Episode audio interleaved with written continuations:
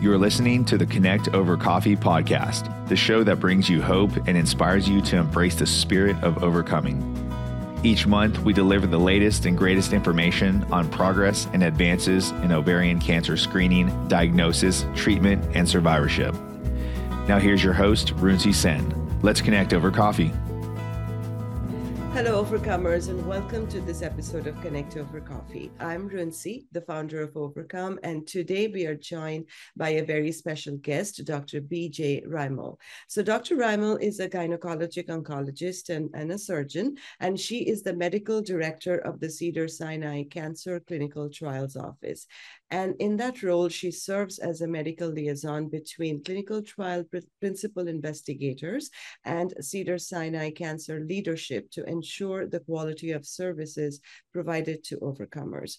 So we have a lot to chat with her today, focusing on a deeper understanding of ovarian cancer, clinical trials, as well as disparities that exist and how to overcome them. So grab your favorite beverage. I have mine and join us for this thought-provoking discussion as we chat with Dr. Rimel. And if you have any questions as we go along, please type in the comment sections below and we will get it addressed post the discussion. And as I always say, Please share this information far and wide with anyone who may benefit from all these pearls of wisdom and the great insights she's about to share with us today.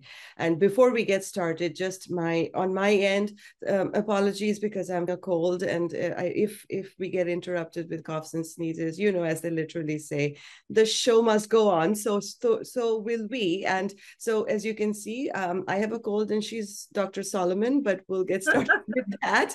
It's her son's name and so that makes us go viral today, doesn't it? So, with that, a huge welcome to you, Dr. Rimel, to this episode of Connect Over Coffee. An honor to have you with us. Thank you so much. It's very exciting for me to be here. Thank you. So, you know, before we get started to the many questions I have for you, um, just to get us off on the uh, on this track. So we know that ovarian cancer is not one disease, and there are many types and subtypes that can determine the treatment path. So can you tell us, you know, what percentage of patients fall under the platinum resistant versus platinum sensitive ovarian cancers, and what is the pathology? What is the progression of these two different types of ovarian cancers? If you could just shed some light on that. Sure. So there are, as you mentioned, many histologies, which is basically different types of cells that were originally part of the ovaries that become cancerous. And they are divided into the surface of the ovary cells, the inside of the ovary cells, cells that were uh, designed originally to be part of egg production or even eggs themselves, um, and those are the different types of ovarian cancer. And each of them has a particular sort of natural sensitivity to our platinum based drugs. And so that's where we get the terminology platinum sensitivity, meaning that those types of cancers are likely to respond to platinum agents. Now, as everybody probably already knows, unfortunately, not all of these uh, cancer types will respond to platinum drugs. The most common type of ovarian cancer is called high grade serous, not serious. It is serious, but it's called serous epithelial ovarian cancer. So, high grade serous ovarian cancer is the most common type. It accounts for about 75% of cases, and it is the most platinum sensitive. And most patients, when they're initially diagnosed, are treated with a platinum drug, usually carboplatin, and they're uh, about 75 to 80% sensitive. Okay. So meaning that the whole population as a whole, not in each individual, but a whole population as a whole, about 75% to 80% of those people will be um, platinum sensitive, which leaves 15 to 20% of patients that really aren't platinum sensitive in the frontline setting. And that's really challenging. Now, what happens to those people that are already platinum sensitive? So they have a remission that we define as at least six months. Mm-hmm. Um, but then if their cancer comes back, the question is can we retreat them with platinum again because they were sensitive in the past? And the answer is if it's been six months, we usually give it a shot. But the proportion of patients who have tumors that are still platinum sensitive decreases. And so in the second line setting, you know, it's really more like 40 to 50% of patients that are platinum sensitive. And if there's a third line of platinum given, it becomes even greater. So you can imagine that these types of cancers, if they're treated with the same drugs over and over, um, slowly over time become more resistant to platinum based agents. Yeah. Thank you for the clarification. So, also, you know, uh, we learn more about e- the uh, HR proficiencies in ovarian cancer. So, can you tell us more about each type of HR proficient um, ovarian cancer and what are the treatments that are available today based on these two categories? Sure. So HR stands for homologous recombination, which is a specific type of DNA repair. So as we go out through our lives, there are multiple types of ways that our DNA is damaged. And thankfully, we have many mechanisms within the cell to repair it. Yeah. For ovarian cancers, we know that the DNA repair machinery is pretty messed up. And it's one of the ways that we can target these cancers by giving drugs that further mess up the DNA repair machinery and cause the cancer cells to die. Homologous recombination is one of the most common types of DNA damage repair mechanisms that's messed up in ovarian cancer cells. And, pa- and patients now have options to have a tumor test for homologous recombination. Um, the test is not perfect, but it's a pretty good representation if that tumor itself, of that particular type of cancer, uh, has that DNA damage defect or if it's intact. So cells that are proficient, meaning that they can repair using that pathway, are called HRP or homologous recombination proficient. And cells that don't have that uh, mechanism intact are called homologous recombination deficient or HRD.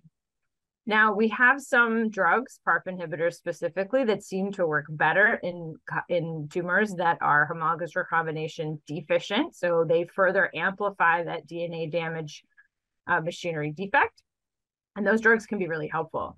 For homologous recombination proficient patients, which is about 50% of our ovarian cancer patients, we don't have drugs that specifically target that target that proficiency but we're looking at other markers that don't really overlap with that particular thing. So for example there was a recent fda approval of mirvetuximab soravtansine that is uh, useful regardless of uh, homologous recombination defect because it's looking at a different marker. It's targeted to folate receptor alpha um, which has nothing to do with dna damage repair so there are new drugs uh, that are available for homologous recombination proficient or HRP patients. Um, and that's one of the examples. So I'll just ask you a very a basic question. So sounds like um, they have their own, you know, um, uh, uniqueness when it comes to the um, the type of ovarian cancer. So how are they different from BRCA mutations?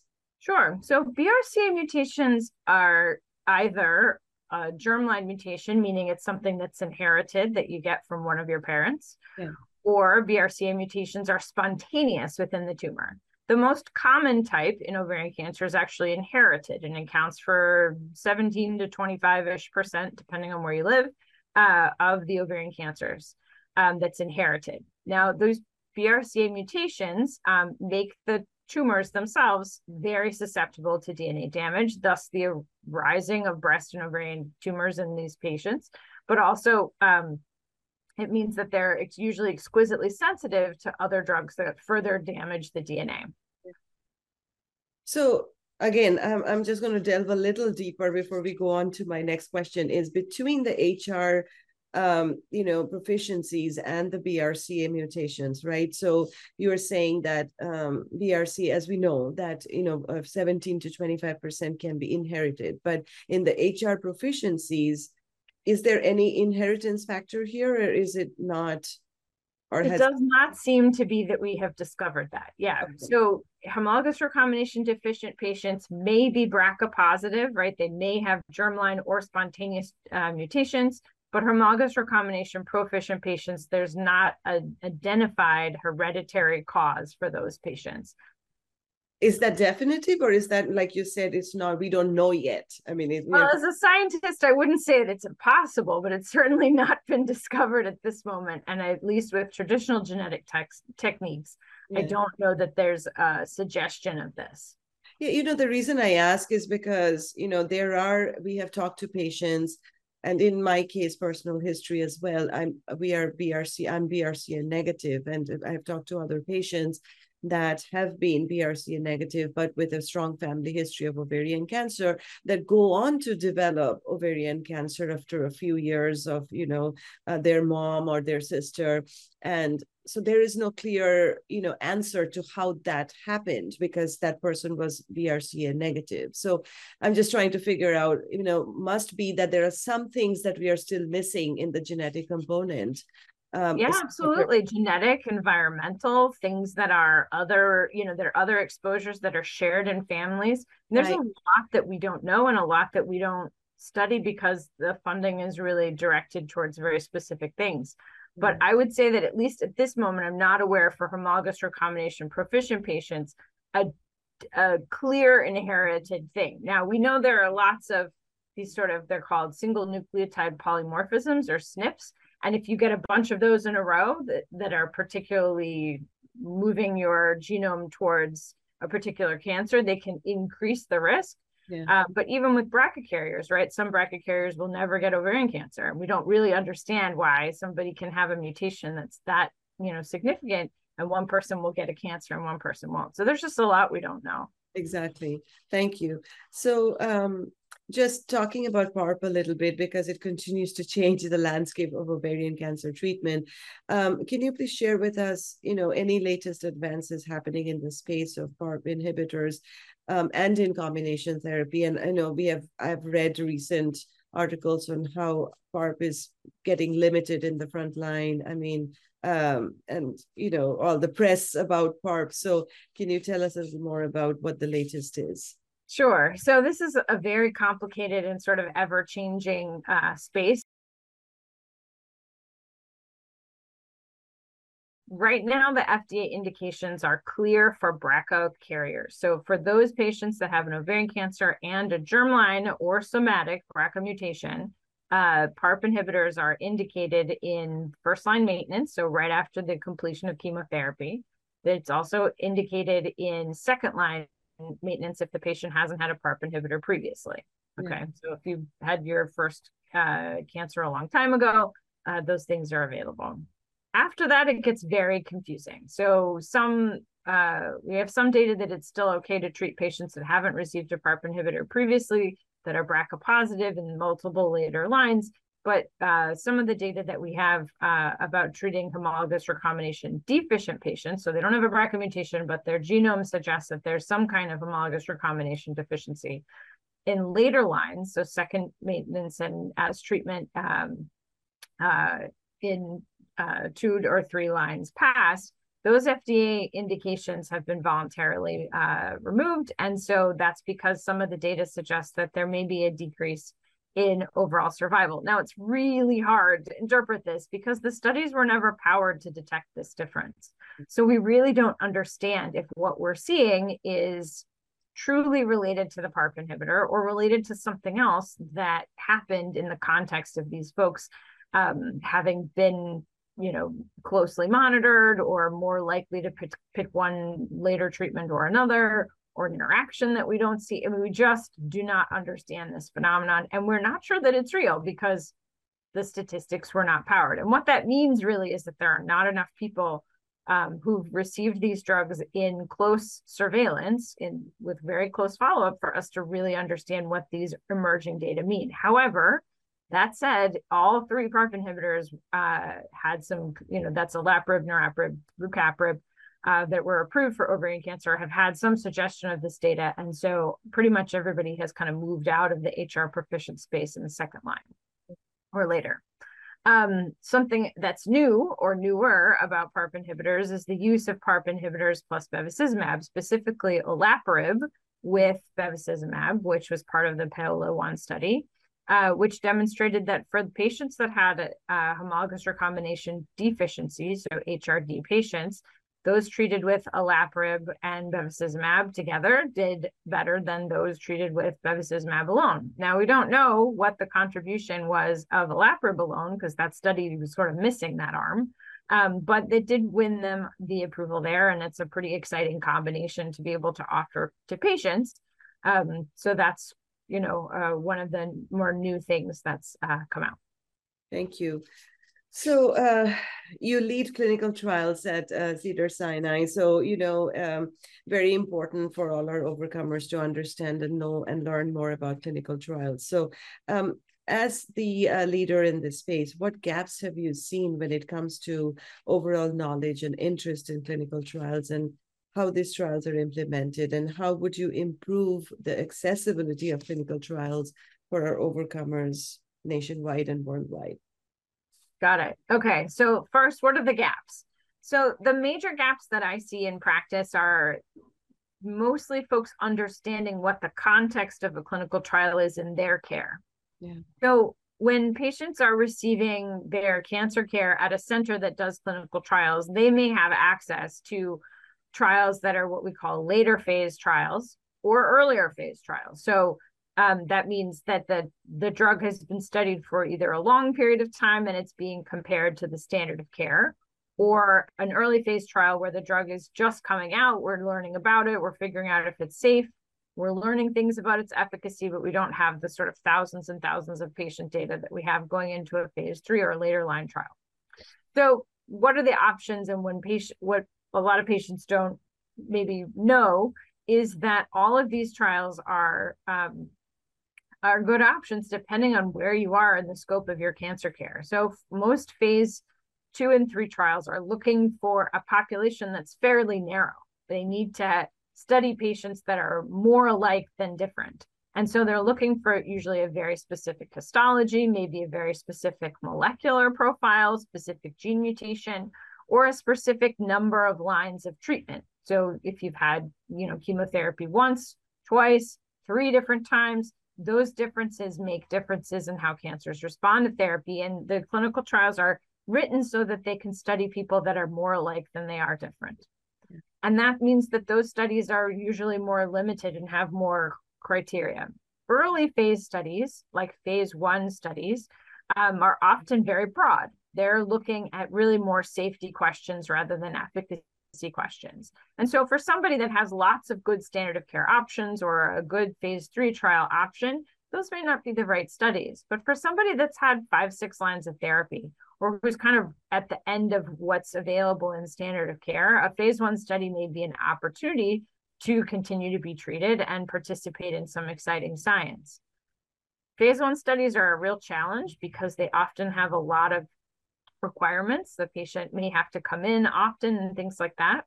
Um, but they really represent an opportunity for patients to participate in the cutting edge. This is the brand new stuff that's coming out a patient may not benefit from a clinical trial, regardless of the clinical trials phase, because these are experiments. These are us trying to find new treatments to save our patients. And sometimes they don't work. Um, and that's really hard um, to explain to patients. But most of my patients that um, have participated in standard care recognize that not every drug is going to work for them in the same way that not every clinical trial is going to work for them. And then the last gap that I want to go over is the placebo. So a lot of my patients say, well, I don't want to be randomized to a placebo. And there really are not placebos in cancer care. That would be unethical. We have a deadly disease, we need to treat it. The only time that a placebo is considered appropriate is if we're giving a standard of care as the randomized option. So in these later line studies where we're trying to, you know, randomly assign people to different uh, types of therapy. One of the types that we're comparing it to is the standard of care. And so patients may participate in a study that's considered, you know, a standard of care plus a placebo instead of getting the experimental drug. And those patients are, you know, incredibly, we're incredibly grateful to them because without them, we'll never know if the drug is really effective or not. And that's a really good point to clarify that, you know, when we say placebo, we actually mean standard of care um, because they are not going off of any kind of treatment. They're not being, you know, what is important, like you said, in a serious disease like ovarian cancer, you cannot not have that as an option where you're not treating the patient. So um, it is the standard of care, which is equal to a placebo. So that's good to know. And so, you know, we recently ran a survey. Um, about clinical trials, uh, you know, and the uh, majority of our overcomers basically said we had an option where, you know, what is important to you when it comes to clinical trials?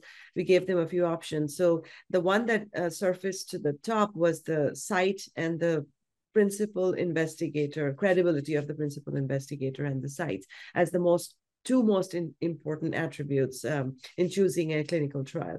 However, we also know that you know location is primarily important because patient it's hard for patients when they're going through something like this to consider travel or other things and just cancer is only one part of someone's life because they also have families they have other obligations so it's not easy but it was interesting for us to see that location wasn't the primary attribute it was actually the principal investigator and the site the credibility of, uh, of the site do you have anything else to add to this reflection that our overcomers have already shared with us? I think that's really fascinating, actually. And I think that um, there's a lot to learn from how you know the population who we're trying to serve feels about what we're doing. It's so valuable and i would just say thank you to all the people that participated in that survey.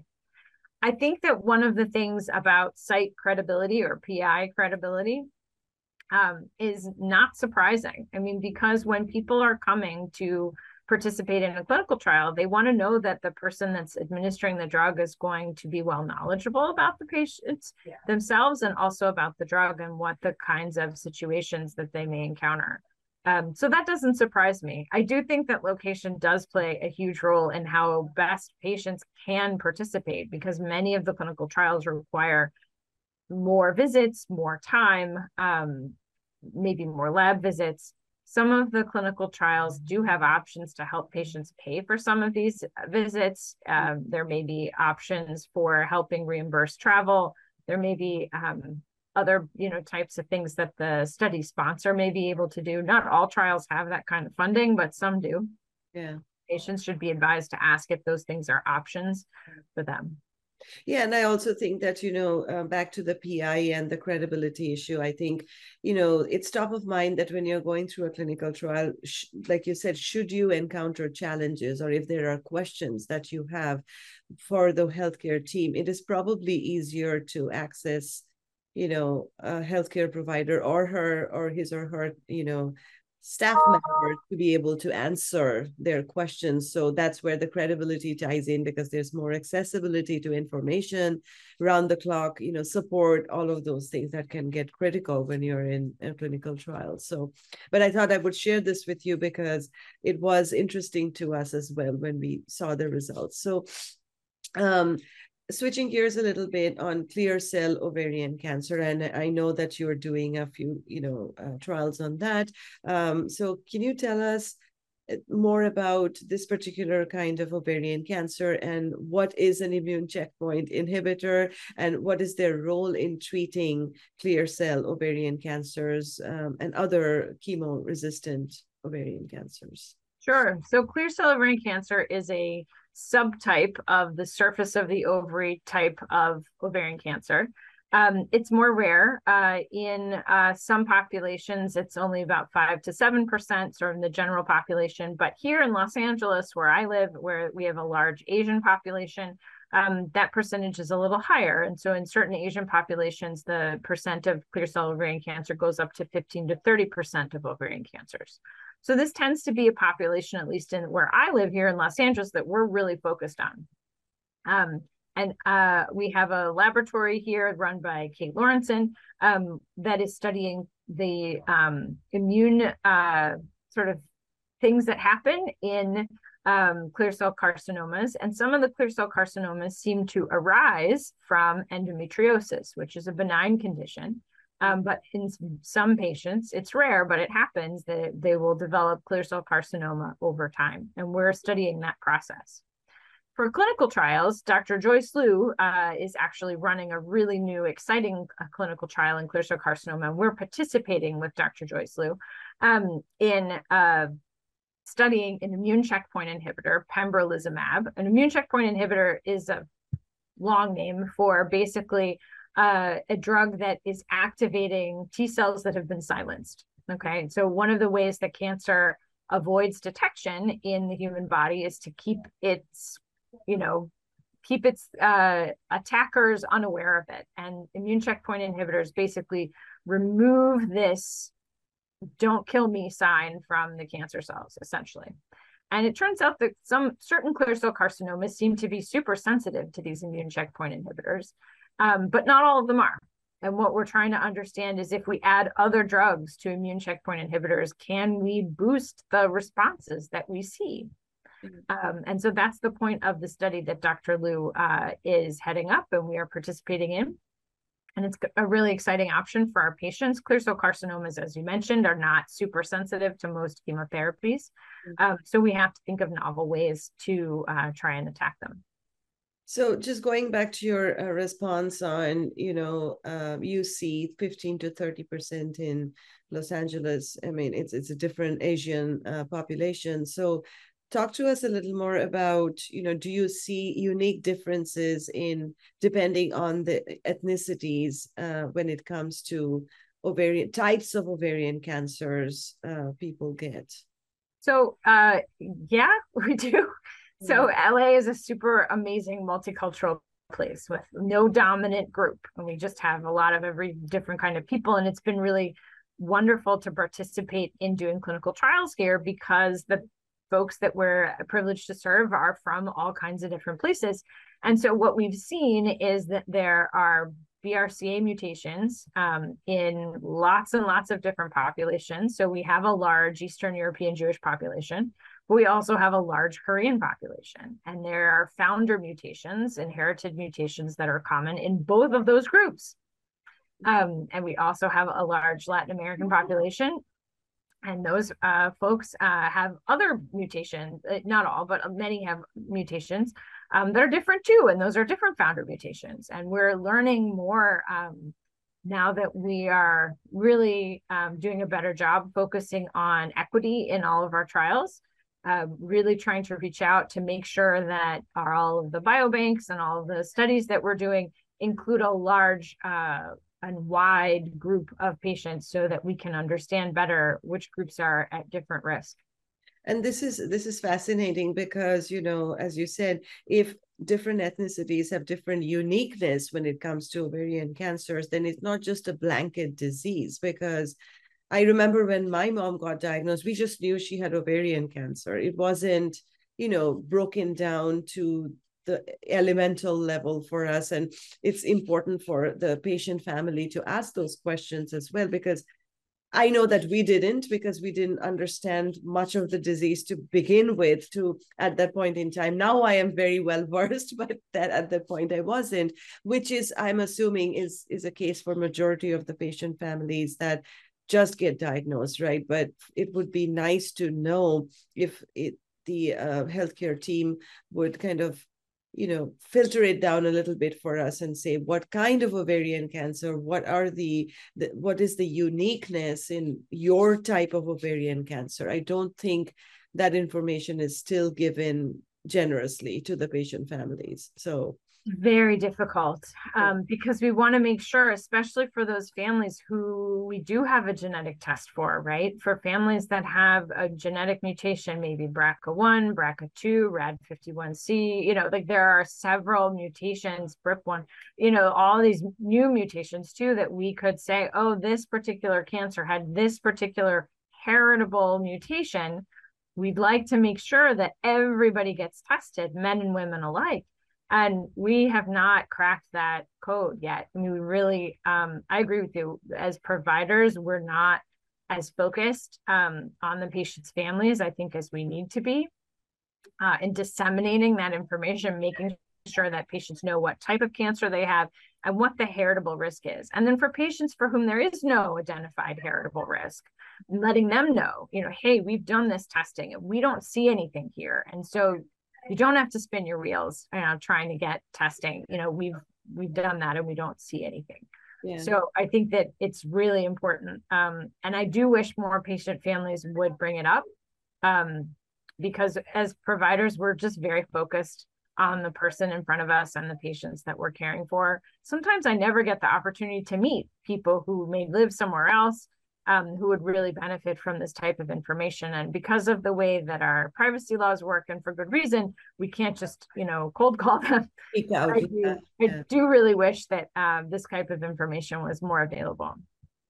Okay. So, um, if you were someone diagnosed with ovarian cancer just you know just thinking from our own perspective what are some of the questions you would ask your healthcare team to learn more about the pathology of your particular cancer staying on this topic and the treatment options that are available to you and the future advances that could be in the horizon? Sure. So i really would focus on making sure that I understand exactly what my histologic type is. So I would ask for a copy of my pathology report. Even if I can't really read it, it gives me the exact spelling that will help me, you know, search for things. Um, our hospital has a patient portal so patients can see all of their results. But if that's not easy to navigate, I'm very happy to print copies for patients. Um, the next thing that I would ask for um, to make sure that I understand is Am I seeing a gynecologic oncologist? Am I seeing a specialist for my cancer? Or am I seeing someone who treats lots of different cancers and ovary cancer is one of them? Mm. Um, I think seeing a specialist is really important. I mean, when I go to get something done for my electric car, I don't just see the general mechanic because they generally don't know how to fix my car. Um, I feel like it's kind of the same. I want somebody who spent their, you know, adult life working on my disease so that they are not only well versed in how to treat it, but they're constantly learning about what's available for me. Right. Um, so those are the kinds of things I would really pursue first. And obviously, like I feel that it's important to have an open conversation about prognosis so that it helps people plan. Not everybody's ready for that conversation, but I would I know for me that would be something I would ask. Yeah. But uh, having said that, prognosis, I mean, you know like you said not all of us are ready to to get the facts on that and i have also seen through the course of what i have done with our overcomers over the past decade or so sometimes it doesn't even come true the prognosis you know what i mean because people it's live true. through a lot of you know what the doctors say you have six months you have five months but they, after 10 years they're still here and you know thriving and overcoming. So all of those are hopeful stories and in, inspiring stories. And like you said we we there's so much to science that we still don't know. It's just you know treatment is one side of the cancer but there are other like gut microbiomes this and that which is the holistic you know person and you don't know what is acting on her behalf to to make her break all the you know the assumptions and the prognosis. So more power to that right? Patient power. So I'm all about that. So um, now, you know, we know that when trials are conducted, um, typically speaking, the endpoint is often like the progression free survival or the overall survival that investigators such as you look into as a um, one of the goals. Um, but talk to us about, you know, where does the quality of life and the toxicity and, you know, all of this come into the picture and how do we kind of strike a balance when we are striving towards that end goal of meeting that 15.2 months of, you know, progression free survival, yet there's a lot of toxicity involved and there's no balance. So tell us a little more about that. This is a really great question. And I think it's something that we struggle with. Um, you know, the more drugs that we have, the more we're learning about how drugs hurt people. Mm-hmm. Um, at the same time, we're fighting a deadly disease. And so, because the disease itself is so incredibly deadly, and we are, we as providers, we as doctors are ready to take on some pretty hard to tolerate toxicity. Now, patients should feel empowered to say no i'm not doing that. Thanks so much. And i've definitely admired the patients that have been very clear about what kinds of things they're willing to try and not. Um, i think that as we continue to study a lot of these new drugs toxicity is really important. And it's one of the main focuses of my work and um, several other people um, is to try to understand if there are sister drugs that are less toxic. Like once you find a great combo that you love, like is there a drug that kind of hits the same targets and maybe is just as effective but less toxic? Mm-hmm. Um, is there dosing strategies like can we dose for five days on and two days off that could make somebody's quality of life better? Um, these are the questions that get answered later um, sometimes they get started in the clinic. We try to figure out what's really tolerable for patients and then go from there.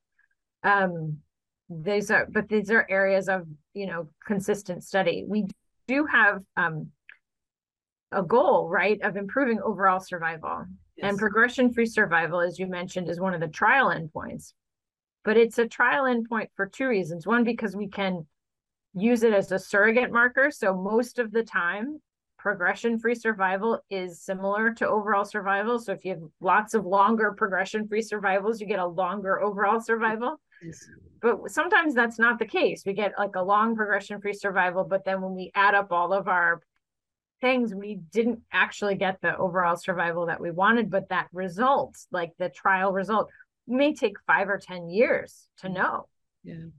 And so, because of that, we, um, if we power studies and do studies that look only at overall survival, we don't have drugs very quickly. Yeah. Don't move very quickly at all. I mean it, it, may take many many years to get to an answer. It's not that those studies aren't important. It's just that it's very hard to gather data when the timeline is very long and we want it to be long. We want our patients to live a long time.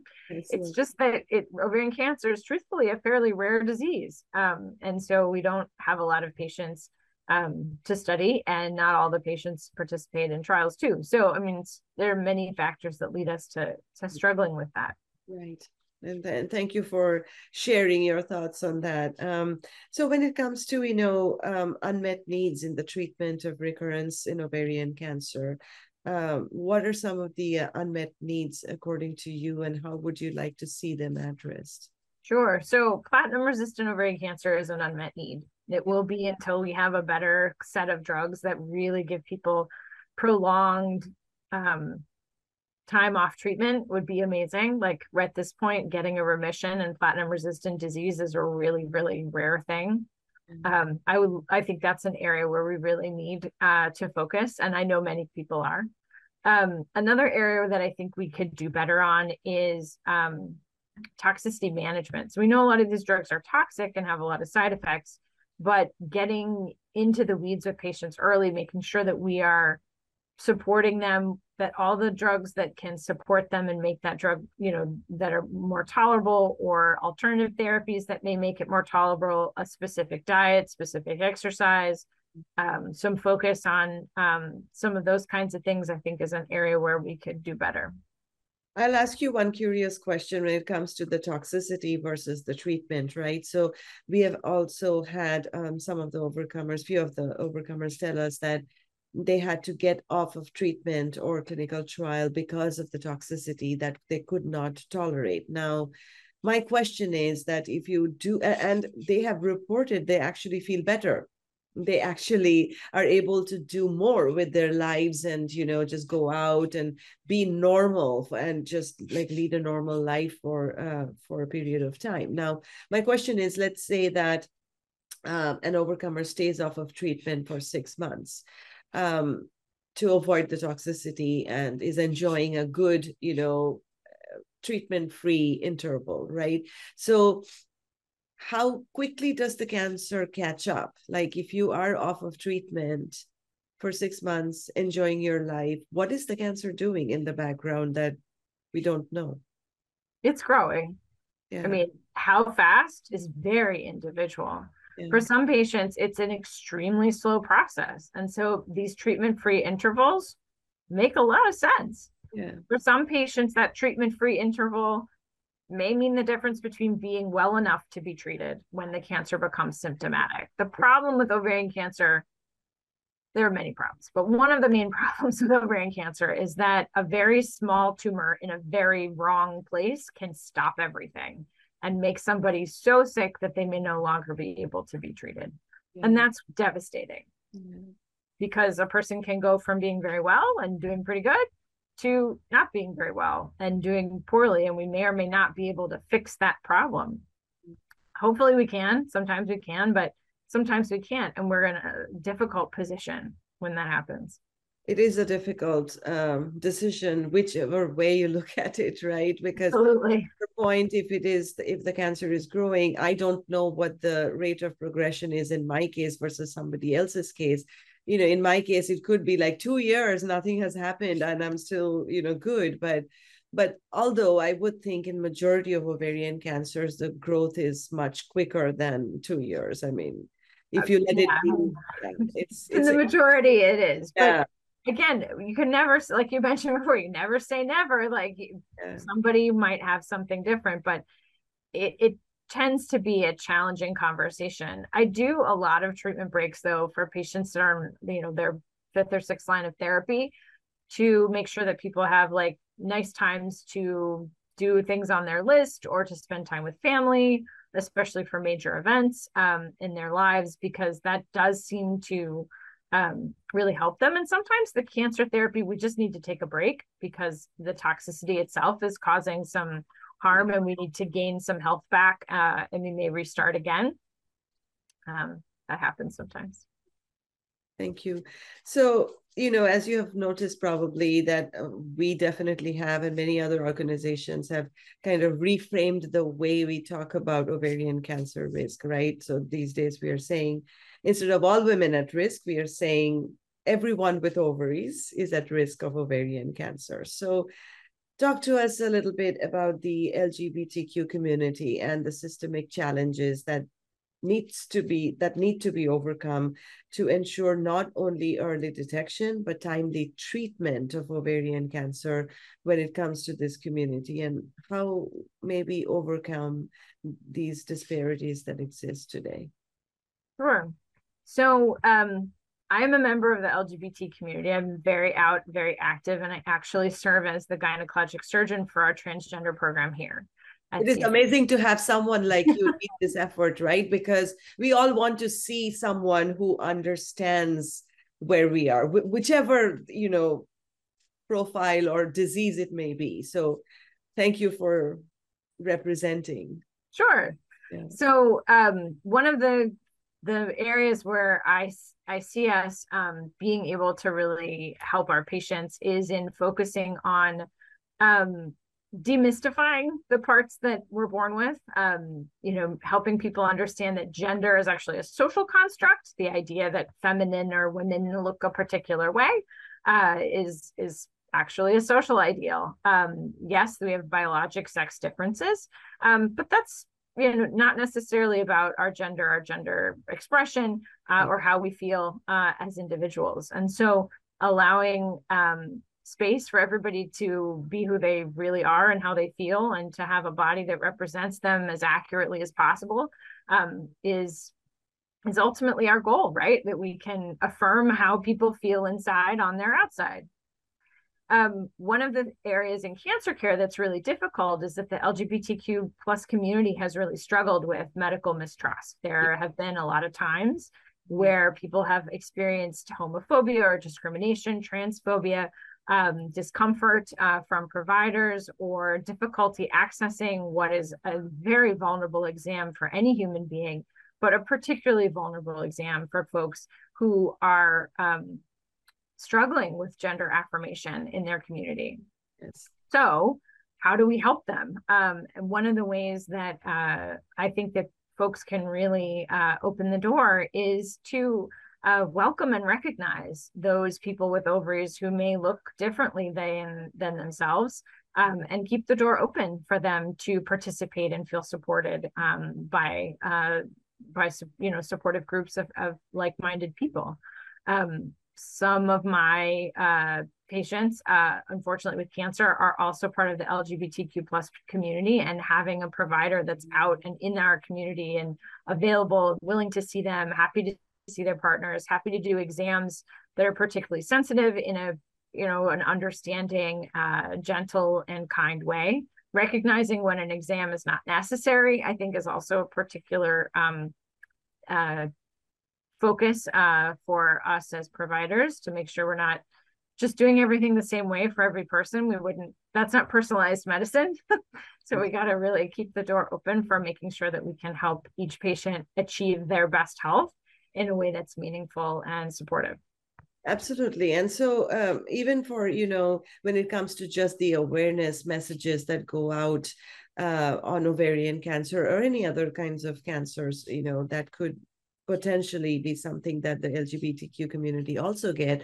I mean we need to we need to start there. We need to sh- shape reshape our messaging to be more inclusive and to empower this community to you know take that message and advocate for themselves. And so it's it's just not it's not just the providers it's also the nonprofit organizations like us the friends and family the community. We all have to work together because like you said i mean this is it's it's not it's not it's it's mostly a social construct but you know we have to break all those barri- barriers when it comes to healthcare and and access to healthcare without feeling any kind of you know uh, I don't know what's the word here, but you, you need to be able to share what's going on with your health and not feel differently in any form or fashion. So, but um, in terms of, you know, because this is still, regardless how much ever we talk, it's still there, it still happens. I mean, maybe now you are leading this great effort and you're in LA and it's a different universe, but you know, imagine a community setting hospital, you know, in a remote Kansas or something like that, where none of this exists. And and you know it's it's much harder for people from this community to access anything you know let alone understanding. So um that's probably a little too harsh but i'll go there anyway. But uh, just in general though um so because of this i mean do you see that they there's a gap in timely diagnosis that you know does it happen or? It can. I mean for it seems ovarian cancer um, diagnosis is difficult in any human right? It the symptoms are subtle. Um, they sneak up on you. It's really difficult to tell the difference between like a really bad takeout meal and feeling bloated you know uh, from an from a tumor or from ascites or something like that. I mean it's just really hard to tell because the symptoms are subtle. They a little bit wax and wane at the beginning. It's just very difficult. That said if a person doesn't feel like the medical community trusts that they have trust right? Mm-hmm. a community the first place they may go when they're feeling ill is maybe not a maybe not their doctor. Maybe it's a friend or a colleague. Right. Um and so i think making sure that we encourage physicians to be available um, starting those relationships even in primary care will help get more people into the system and have good experiences um, to eliminate hopefully some of that medical mistrust and and I think it is a provider issue. It's a community issue as well, right? So, you know, we want to encourage everybody to find um, places where they feel comfortable, which means that all the spaces should get more comfortable. We should, to the best of our ability, really lean into answering the phone for any patient that calls, even if they have a male sounding voice. Exactly. Everybody who works with me, for example, knows that, you know, we just don't say anything. Oh, you want to see Dr. Well, Sure, she's available. These are the days. Come yeah. on in. Like, we don't have to get into the weeds on the phone. We really just take whoever comes to the door. Um, you know, uh, one of our bigger issues in LGBTQ plus uh, is can- cancer screening for cervical cancer, um, because a lot of people think they don't need it. Yeah. What we do. Everybody with a cervix needs to be screened. It's yeah. not really related to ovary, but it's the same kind of situation where we're really trying to establish trust, help people understand what their needs are, um, and make sure that providers are ready and willing to meet them where they are. Absolutely. And thank you so much for sharing all these great insights with us. So um, I have asked you a lot of questions, but could you fill in the blanks of on anything I have missed in asking you questions that you would like to share with our overcomers today?